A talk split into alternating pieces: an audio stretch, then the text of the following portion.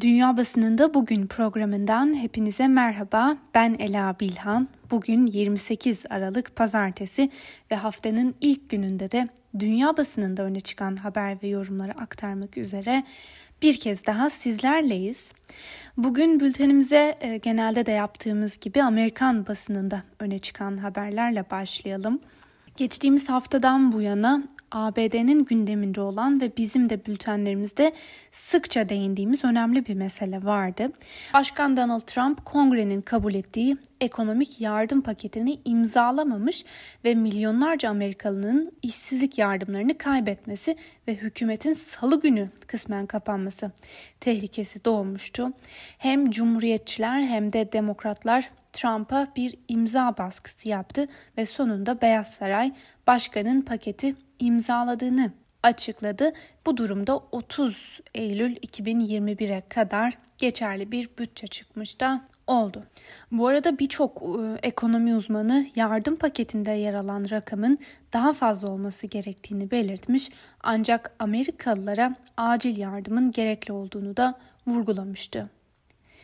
New York Times gazetesinin bu konudaki haberine de göz atalım.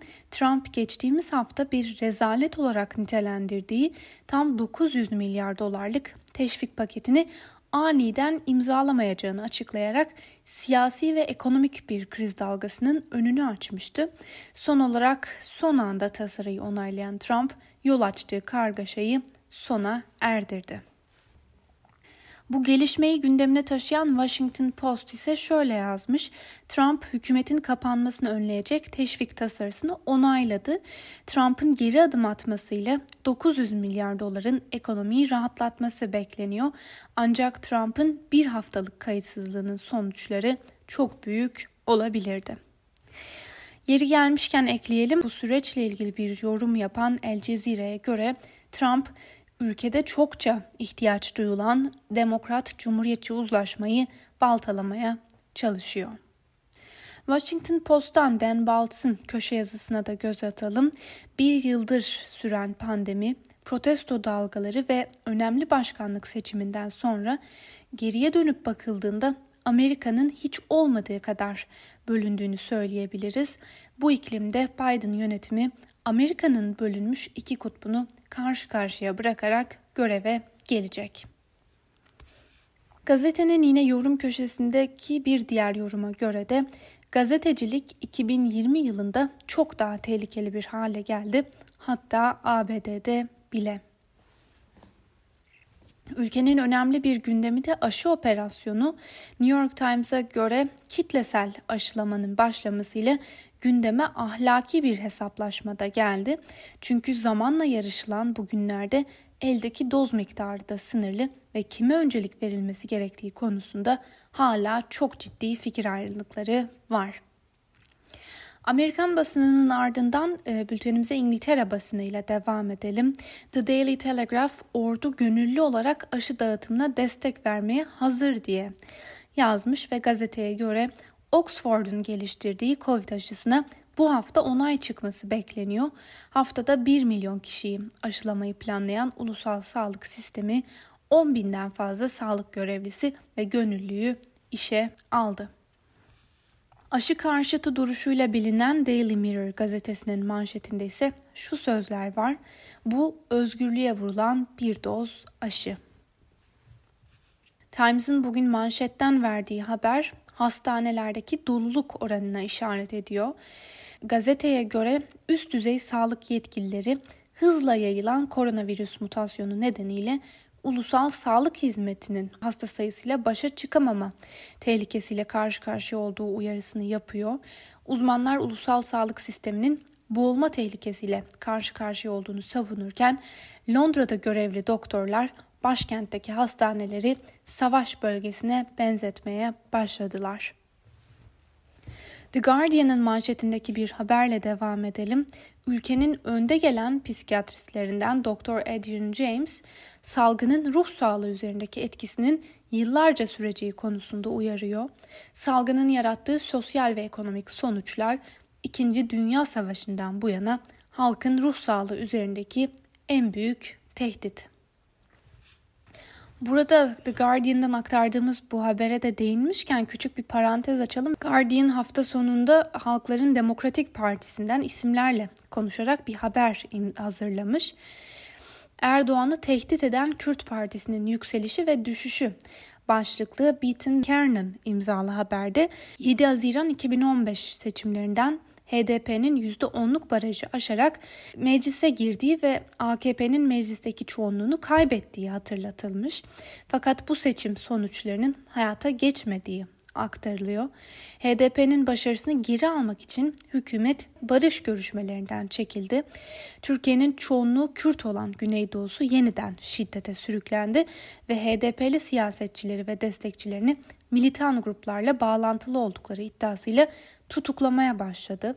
Seçim aynı yıl içerisinde tekrarlandığında Erdoğan'ın daha fazla hoşuna gidecek şekilde sonuçlandı. Genel seçimlerin 2023 yılında yapılmasının beklendiği hatırlatılan haberde HDP zayıflamış olabilir ancak tamamen bitmedi ifadeleri de yer alıyor. Guardian'ın HDP'ye ilişkin aktardığı bu haberle parantezi kapatalım ve aşı gündemiyle devam edelim. Dünyanın birçok yerinde olduğu gibi Avrupa'da da 450 milyon insanı ve 27 ülkeyi kapsayan kitlesel aşılama Avrupa Birliği'ne üye ülkelerde koordineli olarak başladı. Avusturya basınından Wiener Zeitung, Avusturya Başbakanı'nın pandeminin sonu değil ama zaferin başlangıcı sözlerini öne çıkarmış ve Almanya'da da ülke tarihinin en büyük aşı kampanyası dün itibariyle başladı. Başkent Berlin'de bir yaşlı bakım evinin sakinlerine ve bakım personeline ilk aşılar vuruldu. Almanya'da aşı zorunlu olmayacak. Randevu sistemiyle kurulan merkezlerde aşı olanlardan herhangi bir ücret alınmayacak. Hükümet aşılama kampanyası için tam 6 milyar euroluk bir bütçe ayırdı ve uzmanlar günde 150 bin kişiye aşı vurulabileceğini de tahmin ediyor. Euronews'un haberine göre ilk teslimatın her ülke için 10 bin doz ile sınırlı olduğu belirtiliyor. Aşılama programında kimlere öncelik verileceğine Brüksel değil yerel hükümetler karar verecek. Yaklaşık 450 milyon nüfuslu Avrupa Birliği'nde salgının başından bu yana en az 16 milyon vaka e, tespit edilirken 336 bin kişi de hayatını kaybetti. Deutsche Welle'nin haberine göre 2021'in ilk çeyreği bittiğinde Almanya'da 10 milyon doz aşının dağıtımının tamamlanmış olması da hedefleniyor. Deutsche Welle aynı zamanda Türkiye'yi de yakından ilgilendiren dikkat çekici bir analiz paylaşmış.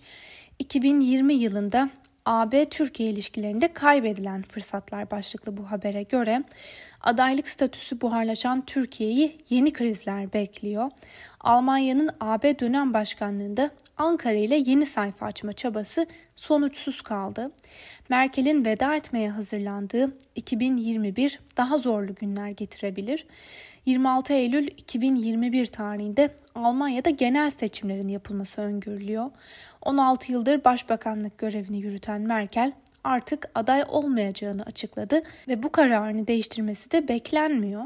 Geçtiğimiz aylarda AB ile Türkiye arasında iplerin kopmasını engelleyen lider olan Merkel'in gelecek aylarda Almanya'nın seçim atmosferine girecek olması ve başbakanlığı bırakmaya hazırlanmasıyla nasıl bir tutum izleyeceği de merak konusu. Fransa'nın önemli gündemlerinden biri geçtiğimiz haftadan bu yana tartışılan ve meclis gündemine gelen bir yasa tasarısı. Hükümet COVID-19 aşılarının zorunlu olmayacağını söylüyor çok uzun süredir ancak son olarak aşı pasaportları gündeme gelince aşı olmayan insanların hareket alanlarının kısıtlı olacağı iddiaları ortaya atıldı. Bu da tabii ki tartışmaları beraberinde getirmişti. Birçok kişi ve kurum hükümetin Covid ile mücadele adı altında özgürlüğe bir darbe vurduğunu dile getirdi ve Le Monde'un bugünkü yorumuna göre tartışılan yasa Covid-19'un neden olduğu krizde en büyük kaybedenlerden biri gibi gözüküyor. Öbür taraftan Fransa'da yapılan bir anket halkın %60'ı yakınının Cumhurbaşkanı Emmanuel Macron ve Başbakan Jean Castex'ten memnun olmadığını ve ikilinin popülaritesinin düştüğünü ortaya koydu. Buna göre Macron'un popülerliği Aralık ayında 3 puan düşerek %38'e ve Başbakan Castex'in ise 2 puan düşerek %37'ye e, kadar geriledi. İsrail koronavirüs vakalarındaki keskin artış nedeniyle dün itibariyle üçüncü kez karantinaya girdi. İsrail Başbakanı Benjamin Netanyahu dünya rekoru aşılama kampanyasının haftalar içinde bir dereceye kadar normalliği geri getireceğini ve İsrail'in bir ay içinde nüfusunun dörtte birinin yani yaklaşık 2.25 milyon insanı koronavirüse karşı aşılamayı umduğunu söyledi. Buna karşılık siyasi analistler Netanyahu'nun hızlı aşılama hamlesinin İsrail'in salgınla boğuşan ekonomisini seçim gününden önce toparlanma yoluna sokacağını umduğunu söylüyor. İsrail basınından aktardığımız bu haberin ardından bültenimize Türkiye'yi yine çok yakından ilgilendiren bir haberle e, devam edelim. Sağlık Bakanı Fahrettin Koca, Çin'de üretilen Sinovac aşısının Türkiye'ye gelişinin 1 ila 2 gün ertelendiğini açıkladı ve koca buna gerekçe olarak Pekin gümrüğündeki bir korona vakasını gösterdi. Ancak ilginç bir detay var çünkü çünkü haberi dünya basınında aratmayı denerseniz şöyle başlıklar karşınıza çıkıyor. Türkiye Pekin gümrüğünde vaka tespit edildiği gerekçesiyle aşının gelişinin ertelendiğini duyurdu. Türkiye'ye göre gecikme Çin gümrüğündeki bir vakadan kaynaklanıyor. Peki bu başlıklar ne anlama geliyor? Yani dünya basınında Bakan Koca'nın söylemlerini doğrulayan bir haber yok. En azından biz görmedik veya göremedik. Ancak şunun da altını çizelim. Mesela Asya'da yayın yapan Nikkei Asia bu haberi aktarmış. Ancak e, Fahrettin Koca'nın ifadelerini tırnak içinde doğrudan aktarmış ve bu iddianın doğruluğuna dair de bir şey söylememiş. Bu arada Çin'de üretilen Coronavac aşısının Türkiye'de onaylanması hafta sonunda Çin medyasında da geniş yer buldu. Hatta BBC de Çin medyasındaki bu ilgiyi gündemine taşımıştı. Örneğin Global Times Türkiye'nin Çin aşısını alması Çin'e duyulan güvenin göstergesi diye yazarken Komünist Parti'nin yayın organı People's Daily ise Türk Sağlık Bakanı Koca Çin aşılarının güvenli ve etkili olduğunu duyurdu ifadelerini kullanmış.